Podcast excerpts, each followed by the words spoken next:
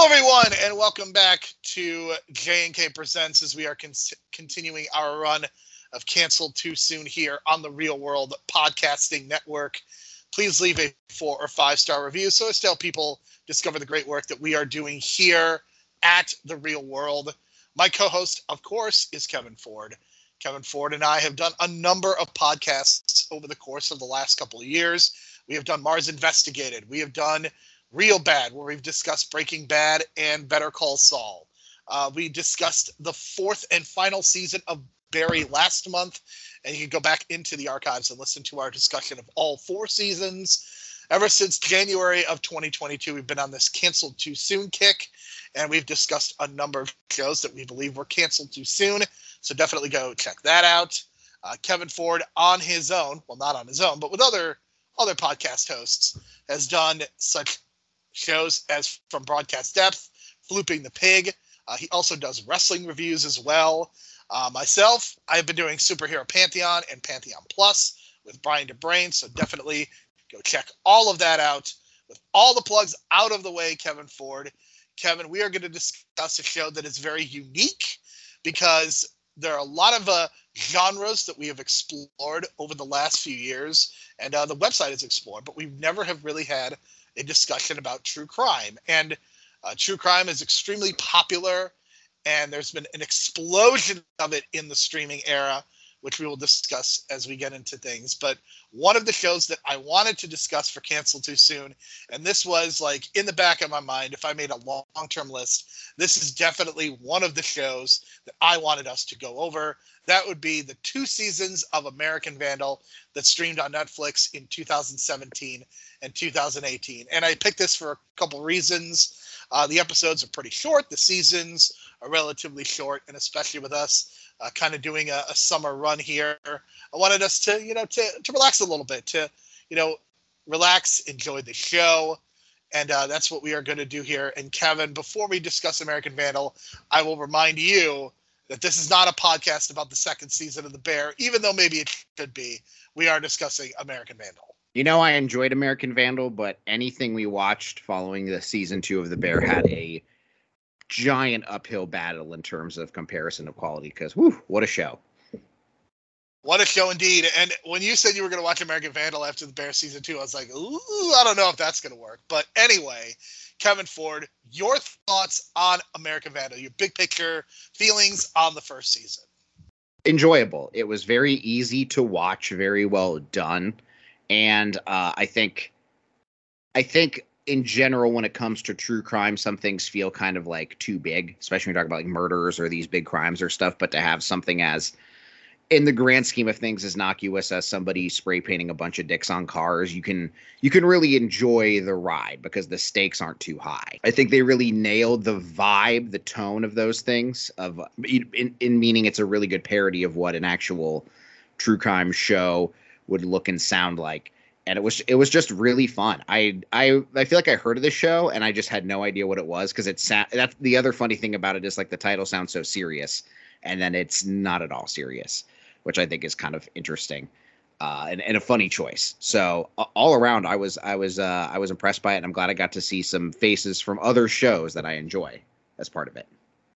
For sure, uh, this is a show, of course, that I really enjoyed. I would not have I wouldn't have picked it if I didn't enjoy it uh, because I'm not a masochist. But uh, I wanted to briefly discuss, kind of before we get into the show itself, you know, any relationships that we you have with true crime.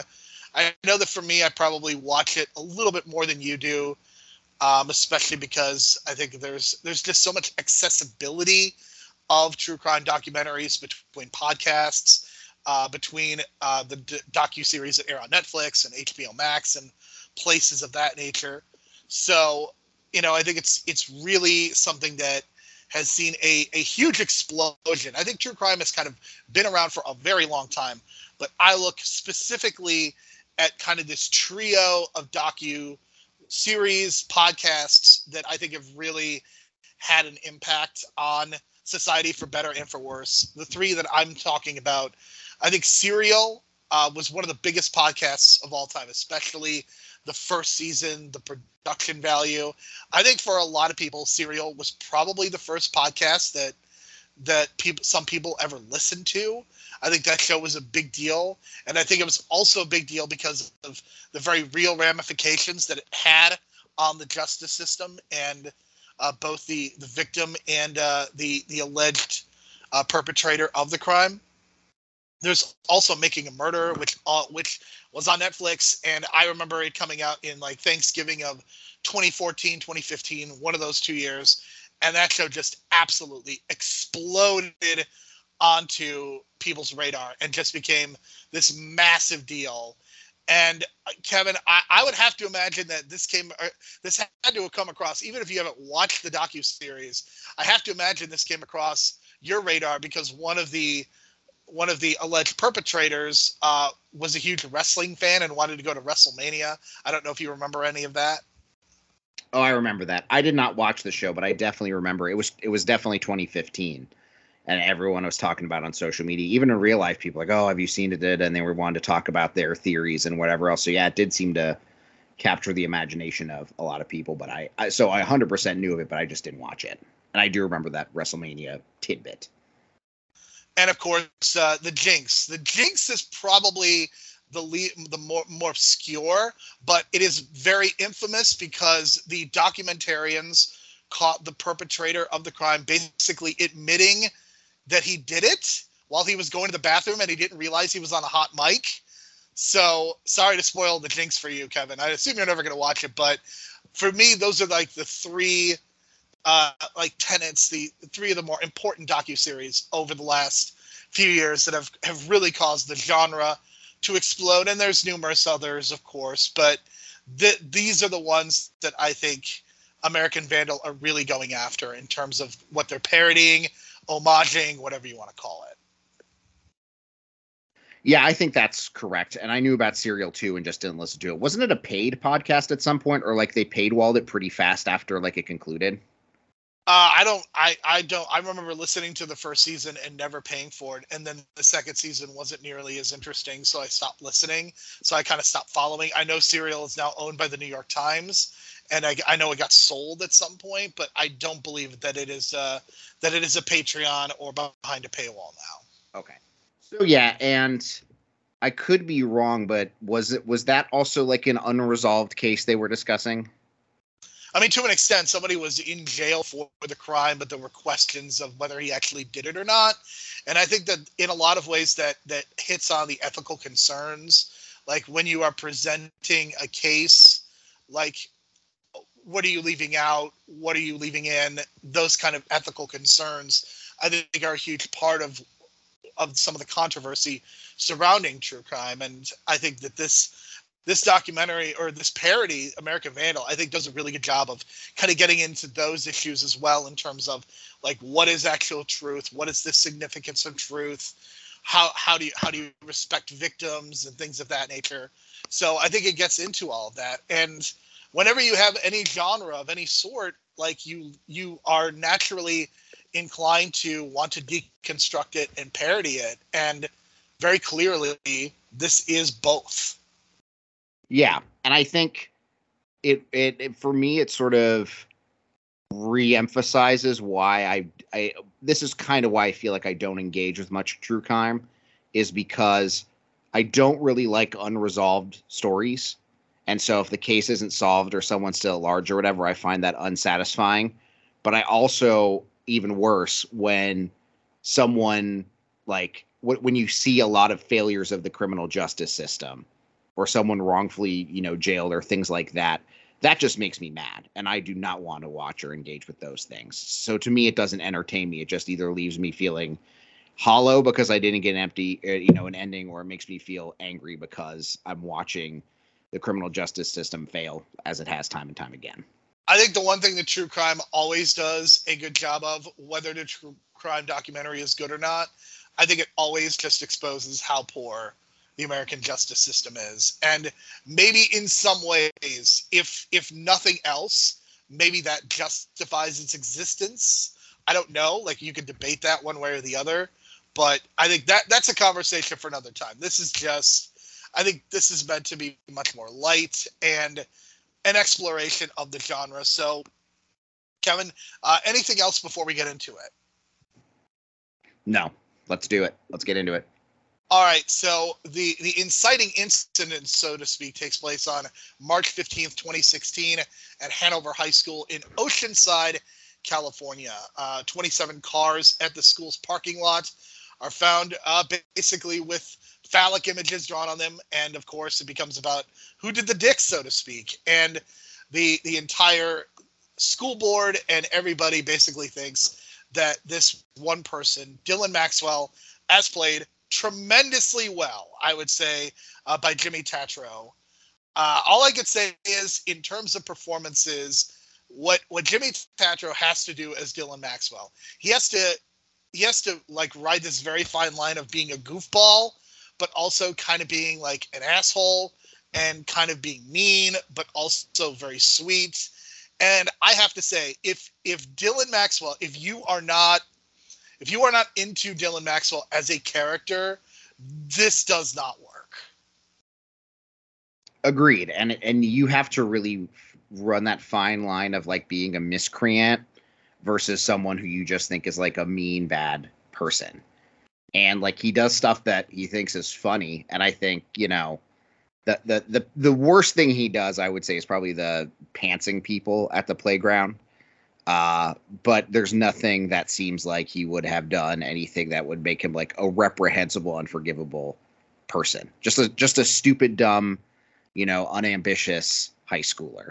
And there and there is enough to him that is charming, and there's enough to him where you feel like this system is really against him, and it's the whole thing about like, you know, nat- nature versus nurture, and how like he's sort of been cast off by so many people in his high school and that's and you and at least i feel like man that's really unfair especially at the high school level to just give up on a person even if you can sort of understand where teachers are coming from and stuff but like what the students are saying about him it just shows you that you know high school can be a nightmare for people but they do plenty they put in plenty of work to make him uh empathetic and like a real person which i which is very helpful because you're right like that is the key to the whole thing and I think that they do a really good job of making him empathetic. But I do love the one of the early moments that I really liked is the his interactions with his brother, and it just feels like the perfect distillation of a of a very broy like working class brother relationship, and that that definitely got a, a pretty good chuckle out of me when they're kind of razzing each other and uh, they're talking about the Spanish teacher. That that's a moment I definitely appreciated. Well, and it also gives you great insight to like Dylan already came into that school and that classroom with a disadvantage because his brother sort of set the table for terrorizing her and then here comes the brother and that can work in opposite ways you know if his brother was a a student or whatever and then your brother comes in you have different expectations of him but it seemed like that spanish teacher and not that dylan helped himself but was already predisposed not to not to like him or give him a fair shake so we'll get into like the quote unquote filmmakers for this in just a few minutes, but I want to talk about like the reason that that this this character Dylan is being accused and is basically dead to rights is because of the consistent testimony of one Alex Trimboli. And I know that you recognize so the actor who plays Alex Trimboli is Calum Worthy. That is his name, Calum Worthy. Uh, Kevin, I know that you recognize Calum from other things, and specifically something that I saw him in is what influenced my decision to actually want to do American Vandal. Right. I think I only recognized him from the one thing, but I saw him and I was like, why do I know his face? And so I, I you know, looked him up on IMDb or Wikipedia or whatever, and I realized, oh yeah, he was Stewart in the like new conservative group episode of Party Down from season four. And then I wondered, I was like, I'm curious if Jerome watching that is what made him decide to do American Vandal. And I asked, and sure enough, that was. Uh, is, I know you said you had in the back of your head, but that seemed to bring it to the forefront of it. Absolutely did. It. it absolutely did, and I think so. You mentioned that this captures the feel of the true crime documentary, and a lot of what they do with Alex Trimboli, I think, really hints at that. So the the gimmick is is that and again, I think this this show does a really good job of like dancing up to a very specific line and not really crossing it. Uh, but a hand job becomes an important factor in this, just like uh, who drew the dicks. It's it's there's a lot of dick talk in this in this show. So if you're not into that, boy oh boy, I uh, mean, you might it's high well school. There's there's a lot of dick talk in high school. What can I say? there's a lot of dick talk. So, and I think it it comes up with the uh, the hand job in terms of the text messages that are exchanged between him uh, and the girl that he may or may not have received the hand job from, Sarah, and the the analysis of what the uh, second Y in hey means. Like, does that mean something specific? And I also love that the actual drawing of the dicks means something because one set does ha- has ball hairs and one does not, and that's the kind of digging that these true crime documentaries love to do. And you don't know whether it actually means anything or not, but it's just this idea of like, well, this matters because such and such, and this matters because such and such, and you don't you don't really know anything. Well, and I think that's also an important thing to note about the show is that like this is not at this point this is not a a criminal trial. This is just you know court of public opinion. The school is involved to and they've ex- expelled the person, but at this point like you know circumstantial evidence and things like that and some of these silly little things. It's just it's just a student, two students putting this together. It's not this you know giant thing with lawyers and some other things involved so i that that helps a lot too where you can take the dumb little things uh, like ball hair and and extrapolate them out into close to a whole episode Yeah, I mean, a lot of the focus of the first two is is on Alex Trimboli, and I think it's uh it's it's really good stuff. Episode two probably also has my favorite title, "A Limp Alibi," which I could just imagine the writers sitting around the table coming up with that title, high fiving each other, and calling it a day. yeah that's just i mean that's that's just beautiful beautiful is what that is Is it is it lazy? Maybe. Is it obvious? Maybe. Is it still funny? And did I laugh every time? I absolutely did. Sometimes jerome the low hanging fruit tastes the sweetest I mean, it's like when we had that discussion about fart jokes. Like, the day a fart joke isn't funny is the day I don't want to live. again one of the two things my 11th grade history teacher told me was that farts will always be funny and he is correct Uh, so the filmmakers, uh, I think their their journey is explored as well. Uh, Peter Maldonado, as played by Tyler, Tyler Alvarez, and Sam Ecklund, as played by Griffin Gluck.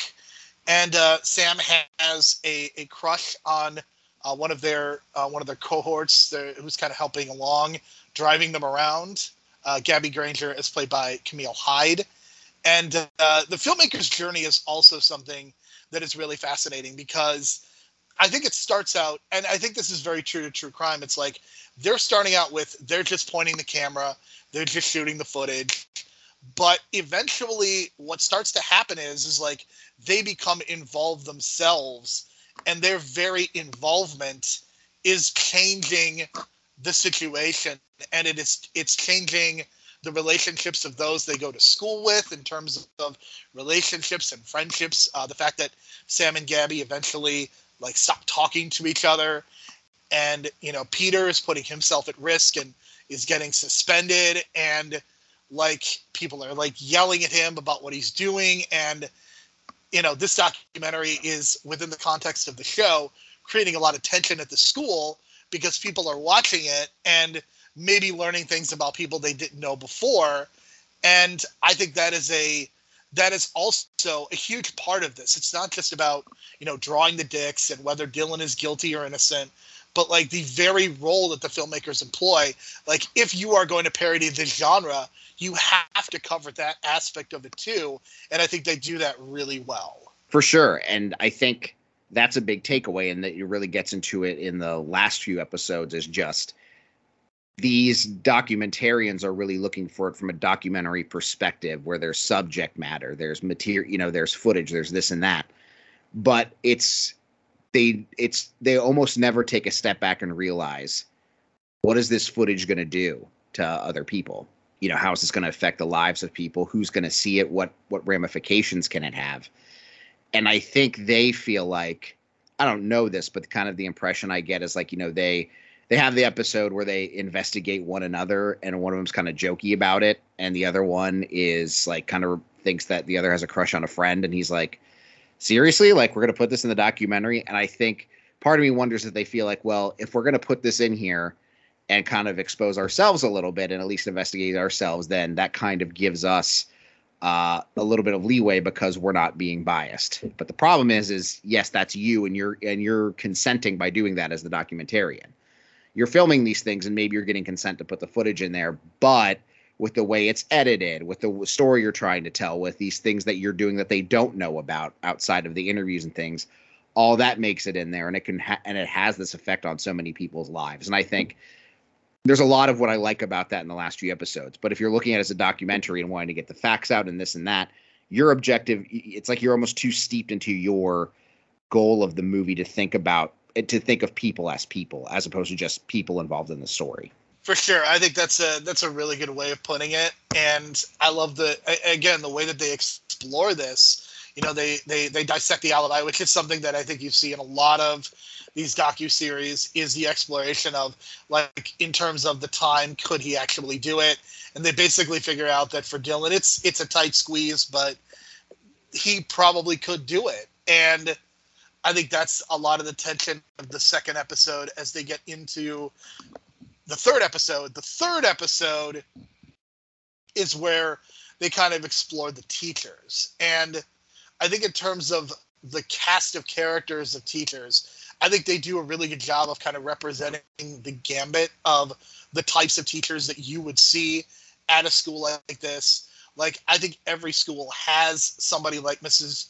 Shapiro, who is like this beloved teacher, but is she beloved to, I don't know, a certain group of students and maybe not such a great teacher for other groups of students? Uh, you have the the hard ass vice principal who I feel like that's if you're a vice principal, that's that's kind of the requirement is playing uh, the bad guy, and then you have Mr. Krasinski, uh, who is the the quote unquote cool teacher, and clearly wants to just be friends with the students more so uh, than being an actual teacher. So I think just those are the kind of the and the gym teacher as well is also an important factor. But especially in episode three, we get a lot of focus on Mrs. Shapiro and Mr. Krasinski. So uh, how did you feel about uh, the way that they cast the teachers and kind of the roles that they played uh, in the students' lives as well as the documentary? Mr. Krasinski made me laugh and roll my eyes pretty much anytime he was on the screen. And this is, you know, we're young enough where like I had a Facebook account my senior year of high school, but barely used it. But like here, it's like the teachers like tweeting and you know, he's willing to badmouth other teachers on camera and like kind of sort of say he thinks one of his students is hot. And like, again, the goal is thinking about coming off as being the cool guy to the students and the documentarians, but not really thinking about what ramifications it could have on his professional career. Uh, and even later when when they have him once he doesn't have his job anymore is really great. But I did I never had a teacher who was that far into that. Um, I think what for me it was uh, the teachers who were like more understanding of like, you know, hey, these are still high schoolers. Like, you know, some teachers that you'd either have too high expectations or are too strict and it backfires. And I feel like that's a little bit more of what you get with Miss Shapiro. Uh, or get someone who's like, he's a teacher and he can come down hard when he needs to, but at the same time, it's like, if I don't have to, I'm not going to do that. But you're, and there's definitely those teachers like Miss Shapiro who is more inclined to believe and be attracted more to students who either work hard or she feel have actual aspirations versus students who feel like they show up and are going through high school because that's that's the age and that's what they're supposed to do. Uh, and they don't work they don't put in the work with those students even if they say they do. And yeah and and they have biases. You know everyone that's the other thing to it's just like everyone here is human. You have your biases you have your tendencies you have whatever. And it's not like again her dislike of dylan is totally unwarranted but you know, for her to go to be so sure that it was him who drew the dicks and so sure that he targeted her when she really had no evidence outside of the way he behaved in class uh, is bogus. And so, yeah, I think the the way they cast the teachers and the way they had them is fairly true to life. And you're right. Like I feel like a vice principal and, you always have like the top top person like a principal who like they they need to be protected a little bit because they still want to be seen as a good guy to the teachers and the students and stuff. So you have your vice principal be the one who's the hard ass and deliver the bad news. Uh, and that's why I think it's it's more believable that you have a vice principal than the principal in the position he's in in this in the shows too.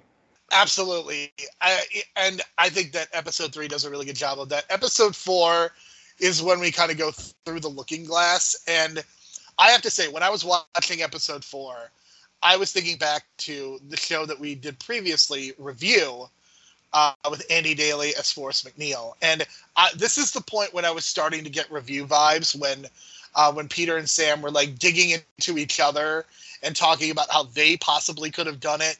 Because it just feels like they're becoming so wrapped up in this situation by episode four that they're kind of losing the perspective. And that i mean that's what makes the show funnier is the fact that they go so hard on each other especially uh, peter going after sam that i think episode four for me is a transition point from this is an amusing fun show to they're really they're really going for it in a very specific way. And this is when I think the show elevates for me in a in a big way. So episode four might actually be my favorite of the entire season.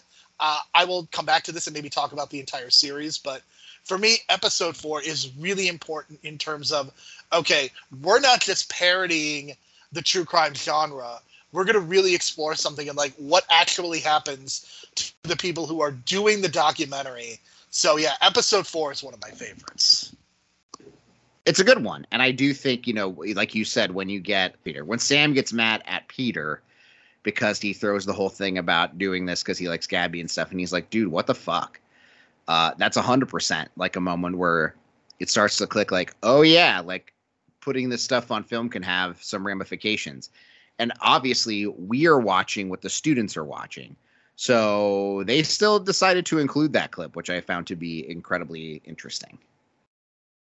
Yes, and uh, I love the description at the end, uh, calling it a Kiefer Sutherland type voicemail. I don't know how well that joke has necessarily air has necessarily aged, but I, I definitely got a good chuckle out of it. And um, you know, Peter's kind of losing his mind and, and thinking, oh well, Dylan maybe could have done it because he was trying to get the attention of his uh, girlfriend that he's constantly breaking up with and coming back together. Kevin, when you were in high school, did you ever have those friends? And you don't protect the innocent, don't say any names, but did you ever have those friends who would uh, get together and break up with their girlfriends all the time? Because I feel like I feel like every every friend group has that one friend. I don't think so. I I to be honest, I had a lot of people who like most of my friends like didn't date in high school.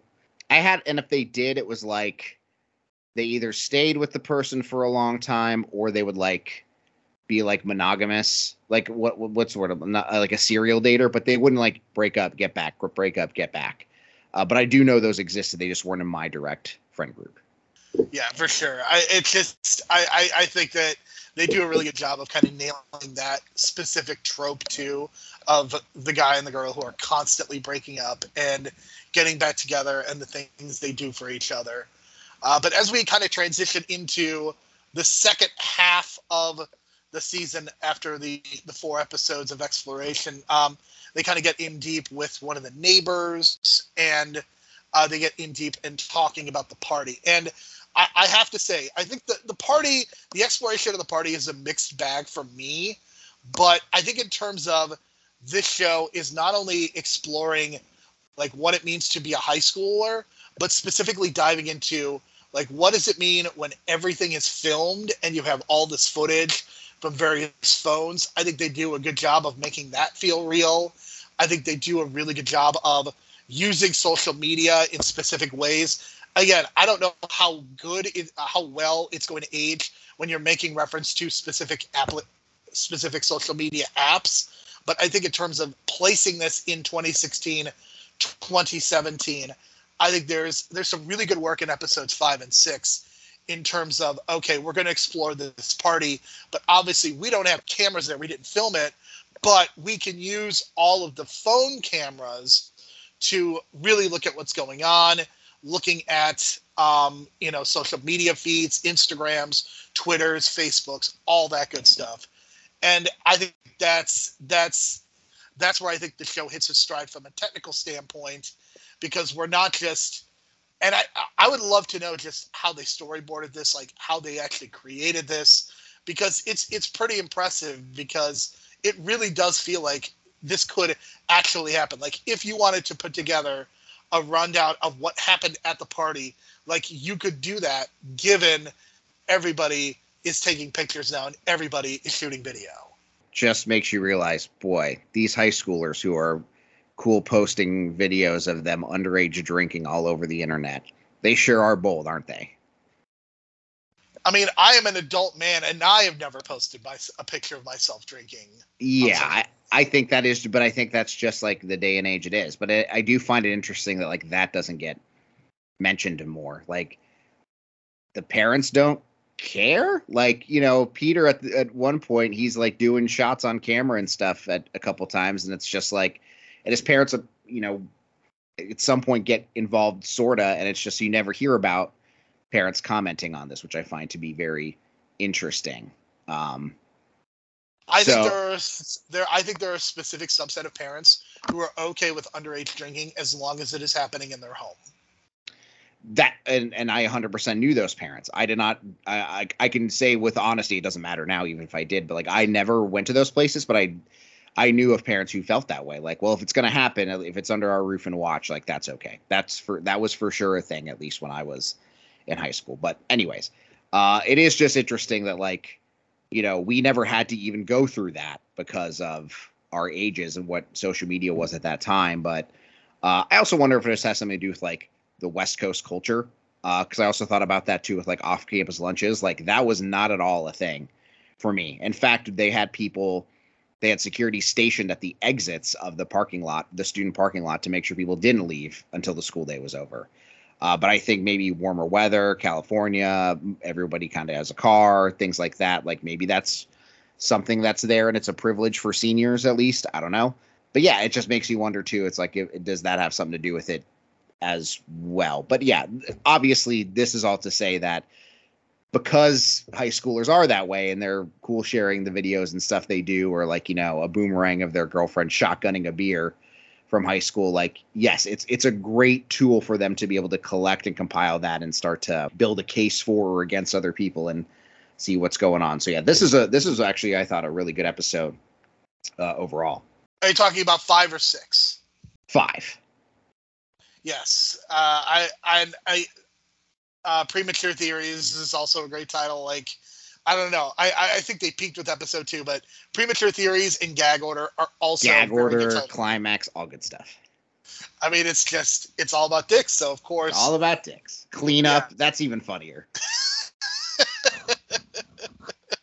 and uh, uh, spoiler for season two, the titles the titles. If not, I don't think they get better, but they're still it was still really really They- they're relevant to the plot Yes, and uh, that's that's what you want. So, uh, in episode six, um, this is more personal stuff. As as it turns out, uh, maybe Alex Trimboli did not get the hand job, uh, but it was in fact Gabby's boyfriend who did, and that leads to a lot of tension uh, amongst the group of documentarians. Also, in episodes six and seven, uh, the school is kind of responding because uh, the documentary is kind of exploding in terms of uh, first it is on YouTube and then it gets picked up by Netflix. And uh, so there's very much the feeling of kind of looking through of through the looking glass. And the school is like well enough's enough. So we need to ban just being able to watch it and being able to do any filming. And this leads to uh, Peter and Sam getting themselves in trouble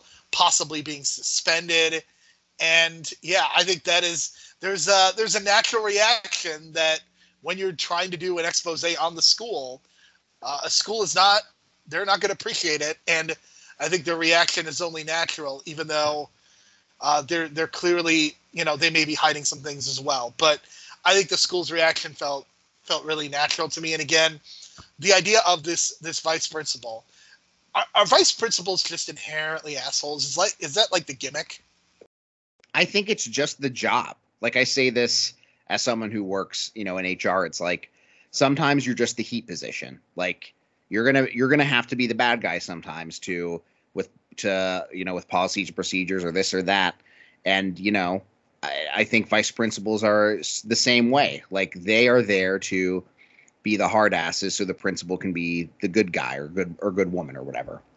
So I think that's just what the job calls for. So yeah, I think that is that that is just what the job has to be. And I do think, you know, you've taught. I think them banning the documentary, even if it's like, oh, they're getting too close to this or that or whatever, it, it does feel like it is a massive disruption in the school and and hindering focus and and the and teaching.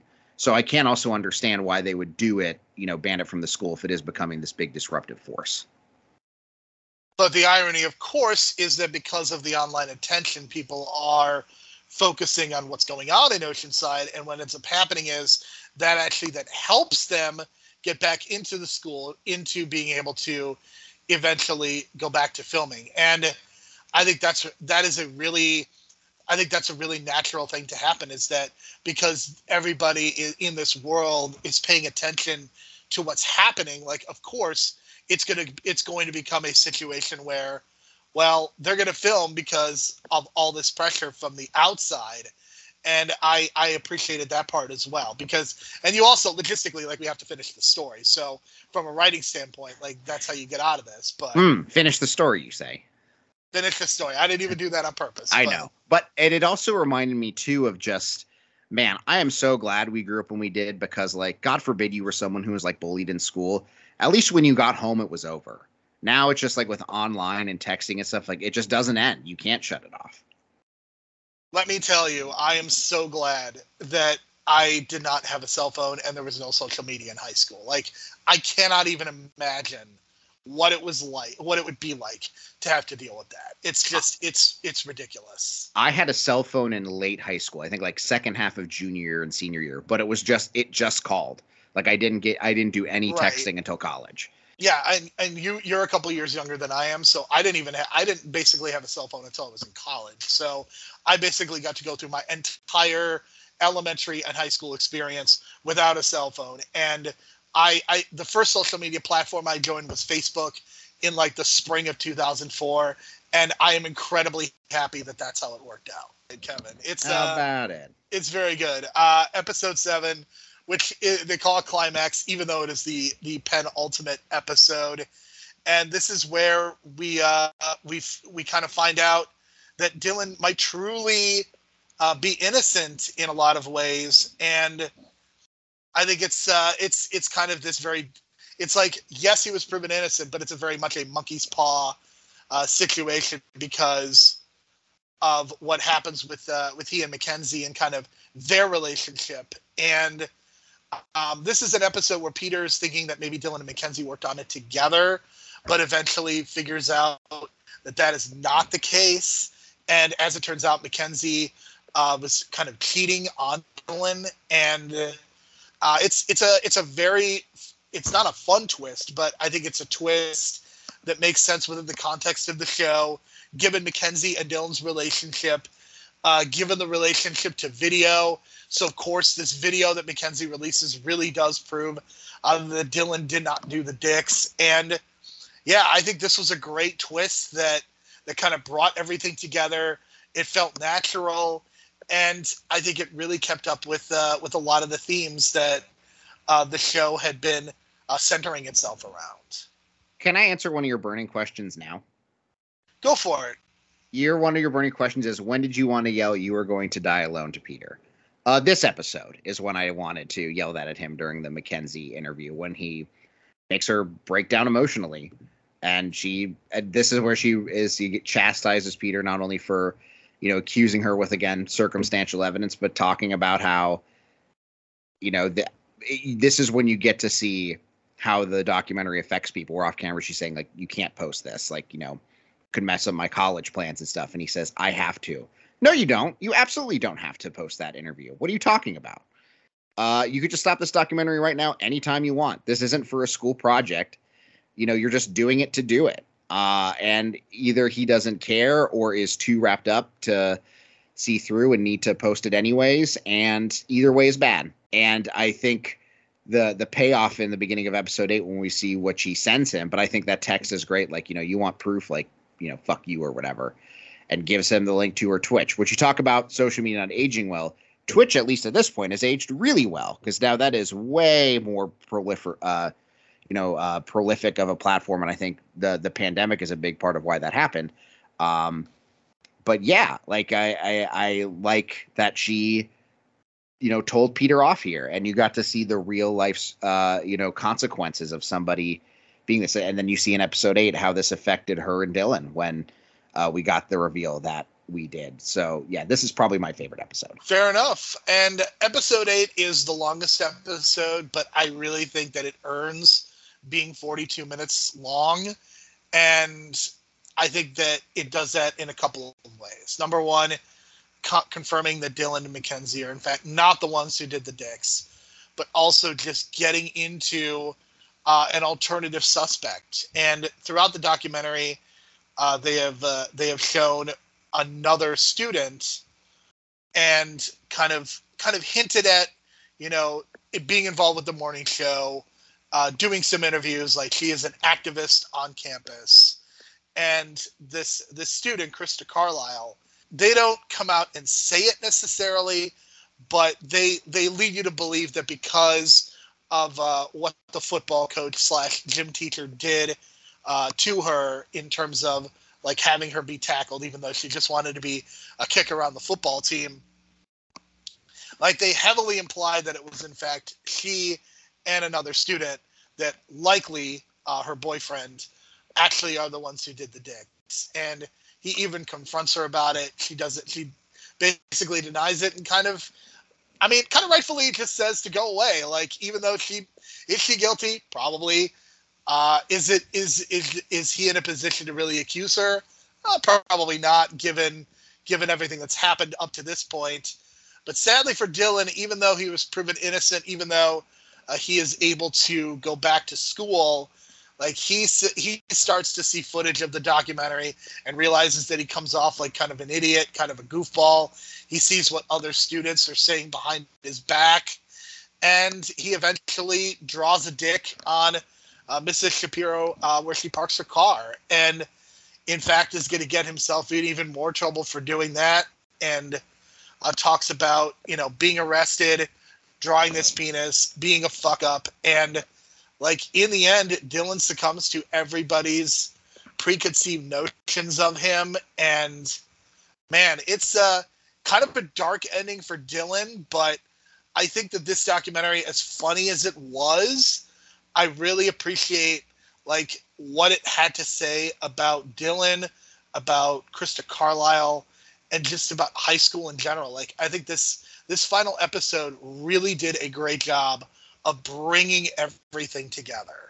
And you didn't even mention what I think is one of the best scenes in the entire show is when the girl who Sarah Pearson confronts him and she's like, "Why why you know you put on this video text message private text messages i sent.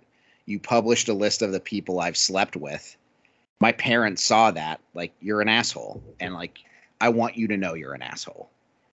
And i was so glad she said that. Because again i think you know he needs he, did he do a good thing for dylan maxwell? Yes. I would say so at least clearing his name for this. But that is also in question from what you said. You know, he watches they watched the the first episode of the documentary and everyone calls him a loser, a burnout. They're, you know, who cares? He's probably not even going to graduate. And I think there is that sector of people who say, well, if everyone's already, you know, if if people think my die is cast this way, why not lean into that? Why uh, if I'm if no matter how hard I work, it's not going to change people's minds, or even if I'm innocent, it didn't change the Spanish teacher's mind I think all of it is just like, and you know, he doesn't get into college. Mackenzie breaks up with him. Yes, he's allowed back into high school, but apparently everybody thinks he's a loser except for his friends. So it's it's almost like all he has so many losses, even with this one little victory, and he doesn't get an "I'm sorry." I mean, he gets he gets an, a, a a technical "I'm sorry," but not really from the Spanish teacher. And it feels like while everything you know, he he feels like he should get this hero's welcome and things should be great. And man, it really isn't. It's just one thing in his life, and he acts out. And I think all of that is very realistic, and that tends to happen to some people when people perceive them a, a certain way. So I like, I do like that they gave us the conclusion about Dylan Maxwell that he definitively did not draw the dicks. But I also like that it isn't, you know, all warm and fuzzies for him either, and that the the documentary has side consequences for him as well. And it also hints at again somebody else possibly doing it, but in the end, we're never going to know. We're never going to know who actually drew the dicks, and I think that is, I think that's a very good summation of true crime in general. Is that there are no there are no good answers, and again, I think true crime has a lot of flaws, but I think one of the positive things it can do when it is done well is it hints at the idea of not just innocence, but of just how messed up our, our system can be. And just, I think, and I think what the add on here is that we're really exploring the consequences and just what happens to Peter and Sam as well. That they kind of become so into this thing that in the end, like they become as they, they kind of victimize themselves in some ways because uh, just how obsessed they are with the situation. And I think it really represents just how obsessed people are in general with true crime and trying to prove people's innocence or guilt. And I mean, this is this is a very real thing. If you go on Reddit and explore true crime, like this is the kind of stuff that you would find, and you would find people who are, if not more so obsessed than the Sam and Peters of the world. Well, and I know it's it's different from true crime, but you see like you, this weirdness, where this weird thing where like that uh, Jeffrey Dahmer like Netflix movie comes out, and there you get people who are sympathetic for Jeffrey Dahmer, and you're like, what the hell? Like it's it's such a weird thing. But you know, you hear about like those people who were like pen pals or you know fell in love with um oh god, what's his name? Prisoners, um, Charles Manson. Manson. That's exactly what I was thinking of. Yes. Uh, and it's a weird relationship that that people tend to have uh, when when they learn about folks through this other medium. But again, everything we know about the characters in this story are through the lens of Peter Maldonado, and I think that's a, a something else. You know, he's coming in through a bias where he thinks Jacob Dylan is innocent. He ends up being correct, but there's a lot of times where there's doubts about it, or uh, and and you kind of want him to be right, but it's all the way that it's presented by him. And you know, I think again, I if if the show eh, I think it's fine that the show ended with not a definitive answer about who drew the dicks. But I wouldn't have been okay to me if it was open ended and they never resolved did Dylan do it or not. And I think the fact that they closed that chapter and still left it open ended makes it more palatable. And I'm glad they went that route as opposed to just a total like who knows kind of ending. Yeah, I, I think the heavy implication works out really well because in your mind you can say, well, she did it or she didn't do it.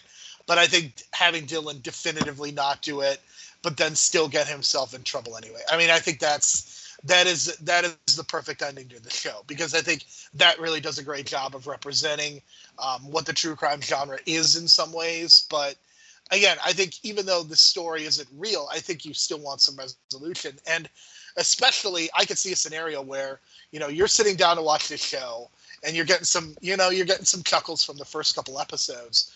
But I don't know, especially when I watched this the first time. By the last two episodes, like I was genuinely invested in the story, no, even knowing that it wasn't real. And I think when you talk about being a pro wrestling fan, like that's what being a pro wrestling fan is too. Like you know it's fake, but you're so into it that it doesn't matter. Right. And what's interesting is that this is a real story, but the way you kind of feel about it with the end of Vandal is almost like the same way Zodiac ends, where there's a guy that like you're pretty sure is the Zodiac killer, and then it just the the because the guy has a heart attack and dies, it never gets closed and it's never resolved. But you know, there is part of that where they have at least a really solid witness that you at least can feel some sense of uh, resolution, even if in real life it's never fully resolved. Same thing here with with Krista Carlisle getting uh, blamed for her and her boyfriend doing the crime, even though she doesn't confess to it. And why would she? And uh, but again, there's enough of that where you can say, yeah, she probably did it, or at least everything sort of lines up where she did it. But you know what? Like, there's a again, I think that's a lesson learned from the documentary. Even when a lot of people think it's one person or all the things make sense for it to be somebody, it isn't that person sometimes. And so I think that's an, an, another interesting takeaway, kind of like the movie Doubt. Yeah, there's a lot of things that look like it probably is the case, but without you know harder evidence, you you can never really know for sure. But I think you know if you want to, so I think you could say yes, it was definitely her, or, or no, it wasn't, or I don't know. Uh, but it's nice, I think, that you can leave it to your own conclusion too. I like that too. And uh, between your your bringing up Zodiac and serial killers, it seems like you are really ready to talk about Mindhunter at some point. I think yes, absolutely. Uh, maybe, maybe soon. All I'm gonna say is soon. Pretty soon, but And we gotta we got we got the second season of this to go through at first, anyways. I I, do really like, by the way, that I that it's like one season story done, and then move, and then the next season presumably doesn't have anything to do with season one at all. Yeah. I mean, there's the the. Uh, I'm I'm not gonna say it, but there definitely it's it's a completely different case, and there are very few connections. It very much is. You could watch season two without watching season one, and basically get everything you want out of it. So, I think that's the important thing. And uh, burning questions: Did Carlisle draw the dicks, and does it matter? It definitely does not matter. I'm gonna say yes because I, well, I think her boyfriend did it and she erased the footage as is speculated, and especially, but you know, especially when she's so standoffish. And I think the other thing that, that I think was very real is that she waited till after graduation to grant him the interview. And I thought maybe there she'd go scorched earth because who cares? I have my degree. I'm going to college. Who gives a crap? But no, she doesn't give him what he wants. Yeah, I mean that's that's also a very that's a very good ending. Like doing it after graduation, being so standoffish, and I, I really love that even though she is guilty, you can justify her behavior towards Peter because at this point, maybe not all the way on Peter's side either. So Yeah. I really appreciate that part too. For sure. Like everybody's guilty to an extent. Like everybody, based on what we've seen, like everybody has a certain amount of blood, or okay, not blood. They have spray paint on their hands. And there's one funny thing I want to mention from the season that it kind of shows you Peter's character.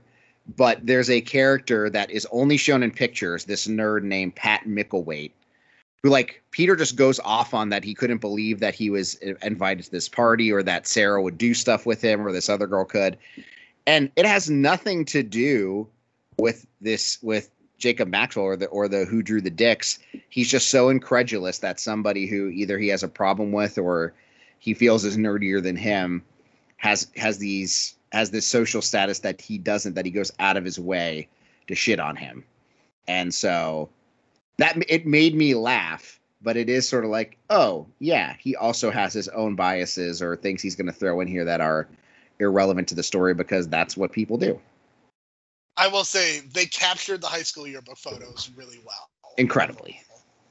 Uh, I think the Alex Trimboli one might be my favorite, just because it's it's it's perfect. Like I can't imagine like just imagine being an actor and you want to always look your best, and you are about to take this photo where you purposely have to look like a high school geek of some sort, or like I mean, high school photos are just awkward in general. I mean, it's just it's really good stuff, and I have to say, performances across the board were really good. I know that since this document, since this uh, mockumentary, I guess you could say, is aired. Like a number of these people can be seen in other movies and shows. Like I know you mentioned that Jimmy Tatro, uh, you saw him in uh, uh, the theater camp movie that's going to be coming out, and um, yeah, I also have recognized some of the other people have done other things as well, and it's great because I think their performances are so good here that I'm glad they've been able to find other work. Same. And so that kid who plays the the the geek, Jacob Houston is the actor's name, and then the redheaded kid who's the cameraman, they're both in AP Bio and are both tremendous in that show, especially Jacob Houston. I mean, one of the people on this show went on to be in a Stranger Things. Yes, season. yes, yes, of course. How could I forget? One of his burnout friends is the pizza guy in the latest season of, of Stranger Things, and he's great in that role too. he is. Uh, he is pretty great, even though the fourth season of Stranger Things is way too long. Yeah, it is. Yeah, it, it, okay. Yeah, it is for sure too long. I can definitively. I mean, the the final episode is over two hours. That's that's a movie. why? Why? Just why? Yeah, it's uh, it's but that's but I digress. That is a conversation for another day. You know what? That show was not canceled too soon. I'll tell you that much. Nope, the fifth season may come out. Well, who knows when? Thanks, Th- And- thanks yes. studios for not paying their writers. Thank you all. Yeah, and it, so that'll end on time, a little late, but definitely not too soon. I mean, the Stranger the Stranger Things kids are going to be Stranger Things adults. That's right. Uh, so you you already answered when did you want to yell you are going to die alone to Peter. For me, it was actually earlier. It was episode four when Peter and Sam get into it. I'm like, Peter, that's your that's your friend. Like, d- like I understand you want to do due diligence, maybe, but maybe maybe don't go so hard. Like he went hard, man. I don't know. That's that is very uncool. If you did something like that to me, uh, I we would we would no longer be friends. Yeah, it's pretty fucked up. And I would say too, you know, I think when when they present Gabby with the text message that showed that her boyfriend probably cheated on her, and they just kind of joke about it, and she says "fuck them both" and leaves them there. I'm on her side. That's another "you're going to die alone" moment for me. Yeah, it's a it's a really good one. So, did you get the review vibes as you were watching, or is it something you really didn't notice until I put that at the end? I did not notice till you put it at the end. I mean, I, I I wouldn't have put I wouldn't have thought of it in that context until you said so. Okay, because yeah, it just it it it smacked me in the face immediately that this is very much a Forrest MacNeil situation. That they have become so obsessed with this thing that they will just go scorched earth to to get the truth, quote unquote. It does make me want to go watch Pancakes Divorce Pancakes again, though. I mean, don't you always want to watch that?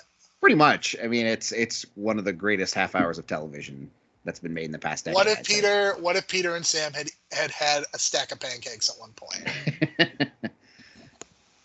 I don't know what I would have done. Speaking of digestion, Kevin, next Oh. season, American Vandal season two, uh, which we'll be discussing in the month of August. Um, all I'm going to say is the title of episode one is Brownout, and that is my second favorite title Oh, of any American Vandal. yes. Um, so that's what you have to look forward to, Kevin. I'm Well, not going to say right, any. I, am seeing the titles of the others, and I, and yeah, they confirm exactly what I think. That's easy. all I'm going to say is maybe don't eat during these episodes. That's all I'm going to say. Okay. Uh, Kevin, anything else to say before we get out of here? We covered season one in a nice, tidy hour. I would figure season two episode will go similar. Uh, anything else before we head on out?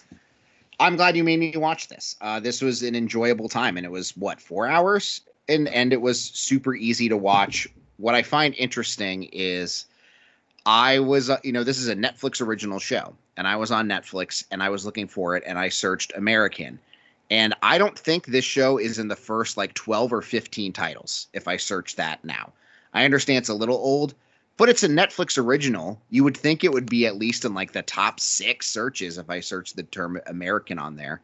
Like I searched Vandal and I think it may have been like third or fourth, but I was just like, geez, I understand that, you know, streaming services are really bad about keeping stuff on there, but you'd think you'd at least promote your own stuff that you made that's still on the service a little bit better. So all I'm going to say in response to that in, is, Kevin, we're going to put a pin in that conversation, and we're going to come Uh-oh. back to it next month. Oh boy, okay. But yeah, so that surprised me that I had to do way more work than just like AME. Up oh, there it is. that to, to Yep. find. Like I a said, Netflix original show month on Netflix. we'll get into that. We will get into that conversation because it is it is one worth having, and there are specific reasons why it was canceled too soon. So. Okay. Well, all I'll say is I do recommend checking out the the first season for sure. Uh, I'm very glad you enjoyed this, and hopefully you enjoy uh, season two even more. For Kevin, my name is Jerome. Thank you so much for listening. We will talk to you again next month. I think the real dicks in the show are the people we met along the way.